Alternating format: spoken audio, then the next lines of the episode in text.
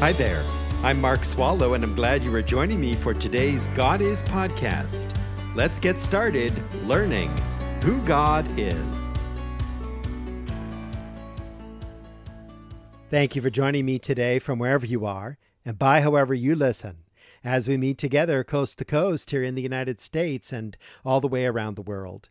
It's good to have you with us. Let me ask Have you ever heard this question? If this world was created by a good and loving God who is all powerful, then why is there so much pain and suffering and death? Well, both Christians and people who are not Christians ask this. Eventually, all people want an answer to this question in one way or another. What would you, what do you say when someone asks you this? In my experience, at least one of the reasons why this question gets asked, and almost always by individuals skeptical of God and Christianity, is because of what has been pounded into their intellect from the time they first set foot in school as young children. It is the teaching of biological evolution, which demands that there is no God Rather, everything that exists must be explained by some kind of natural process. The Bible, they say, is a lie. Evolution explains the truth. As we have made it our goal to provide a biblically based argument against evolution, it is important we take into account the radically different ways the Bible accounts for pain, suffering, and death versus how evolution accounts for it. The truth is, God did not create the world full of death, disease, and destruction. God created a perfectly good world. In Genesis chapter 1, the Lord repeatedly calls what he made good and very good. Get this God is indeed good, loving, and all powerful, and at the same time, it is true, the world that God governs is ripe with what is bad and very bad. But the way to account for this is not to say God made the world like this, but rather our sin made it like this. As we saw last time, when Adam and Eve sinned, death invaded this whole planet. Death is the result of sin. Sin is why human beings suffer and all eventually die. Sin is why animals suffer and all eventually die. Sin is why animals kill each other. Sin is why people kill each other. And it is interesting, when we dig down into the fossil layers of the earth, we find there death, pain, suffering, struggle, thorns, and ultimately extinction. Certainly there is evidence of killing. We find creatures fossilized in the stomach of other creatures. And we find evidence of disease. Did you know that cancer has been found in dinosaur bones, as has arthritis? And many animal bones in the fossil record show evidence of being broken. And of course they do. But why? The Bible says it is because of sin which led to death. God created the perfect world, and there was no death until there was sin. Once sin entered the world, death followed with it, affecting all living beings just as God promised it would. And when God sent the flood upon the whole earth, written about beginning in Genesis chapter 6, the global flood that came as a result of sin all the land dwelling, air breathing animals not on Noah's Ark died, and their bodies, with disease as a result of sin, were buried in all that sediment. So that when we discover them centuries later, and when the experts study the fossils, there they find disease. But those who adhere to evolution look at all of this another way.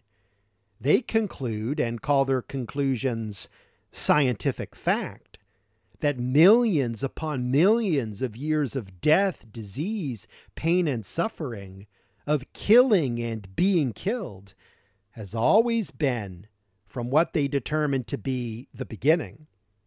And this is what led to the existence of man. Death is a permanent part of history As long as there is life, there will be death forever and ever. Again, God responds using his words.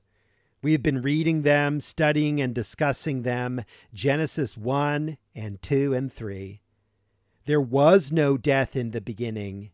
Man's sin brought death. Death is an enemy, but death is only a temporary part of history, and in the future, death will be dead. There will be no more death because King Jesus who overcame the enemy of death on the cross in his first coming, will come again and bring an end to all sin forever and ever. This is what the scripture says, and this is what we need to know in order to counter all the lies we hear from evolution. So, how do we account for death, disease, destruction, pain, and suffering in a world created by a good and loving and all powerful God? We account for this the way the Bible does the effects of our sin. And let me just add one more insight from Genesis chapter 3 about how we can counter the evolutionary arguments for human origin. There is a verse that is helpful to point out when in conversation with a person who says we evolved from apes. To do so, I go back to Genesis 2 for a moment. As we have seen in Genesis 2, verse 7, we read, The Lord God formed man of dust from the ground and breathed into his nostrils the breath of life, and man became a living being. You remember we talked about man being made from the dust. Well, after his sin, listen to the curse God put upon man. I am reading in Genesis chapter 3, verses 17 through 19. Then to Adam God said, Because you have listened to the voice of your wife, and have eaten from the tree about which I commanded you, saying, You shall not eat from it. Cursed is the ground because of you. In toil you will eat of it all the days of your life. Both thorns and thistles it shall grow for you, and you will eat the plants of the field. By the sweat of your face you will eat bread till you return to the ground, because from it you were taken. For you are dust, and to dust you shall return. Did you catch it? God says you are dust, and to dust you shall return. God made man from the dust. God did not make man from an animal we do not return to ape like creatures when we die. We return to the dust. If God had made us from an amoeba that through millions of years became an ape, and then through millions of years became a man and a woman, then wouldn't we return to being apes when we die? To be logically consistent, an evolutionist would have to say yes. But that is not what the Bible says. In fact, listen to Job chapter 10 and verse 9. This is Job speaking to God in chapter 10 and verse 9. Remember now that you have made me as clay, and would you turn me into dust again? Yes, from dust we came, and to dust we shall return. Not from animals we came, and to animals we shall return. Well, this is all we have time to say about biological evolution, at least at this juncture in our ongoing discovery of who God is. At some time in the future, we will inevitably circle back to this. As we conclude, let me say that contrary to evolution, the Bible repeatedly affirms that life comes from life. It is a lie to say that life comes from non life. The God of all life, the God who has life in himself. God breathed into man and into woman, and God brought to life all of creation. God. And he tells us directly and in clear and unmistakable language exactly, precisely how he did it. And then what happened to the creation and the people in it after it was all made. Genesis 1, 2, and 3. We are told that we must accept evolution as the only way to account for the origin of human life. Otherwise, we are not accepting, quote unquote, settled scientific fact. The predominant voices in our culture make evolution sound so intellectual, and they make us sound like total idiots for even challenging evolution. In fact, and I hate to say this, and I have not spent much time on this, but many Christians have surrendered under this assault on our intelligence by accepting evolution and then forcing it into the Bible. The name of one such group is Biologos. The false teaching is that God used evolution to create, but that is heretical because it is completely unbiblical. Friends, do not give up and surrender to the dominant teaching of the culture. Stand firm on the Word of God. Answer the culture with the Bible, even when there is rejection. The wise ones are those who believe God and His Word. The fools are the ones who do not believe God and doubt and reject His Word.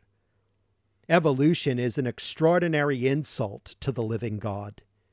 Human beings are made in His image. How dare we say that we were actually made in the image of an animal? Well, we dare not. I am passionate about this because I see evolution as such a strong threat against you and your children. Evolution is evil evolution because it is a fierce attack on God and His Word. Please be aware of it and make your case against it whenever you hear it. I am praying that what has been shared here will be of help to you and next time, we will turn our attention to another debate in our culture, this on gender and sex. What does the Bible say? Well, join me then because God is. Thank you for listening to this God Is podcast. Drop me an email and tell me what you think. Mark at godisministry.org. That's mark at godisministry.org. Please do share this with others and be sure and join me for the next one.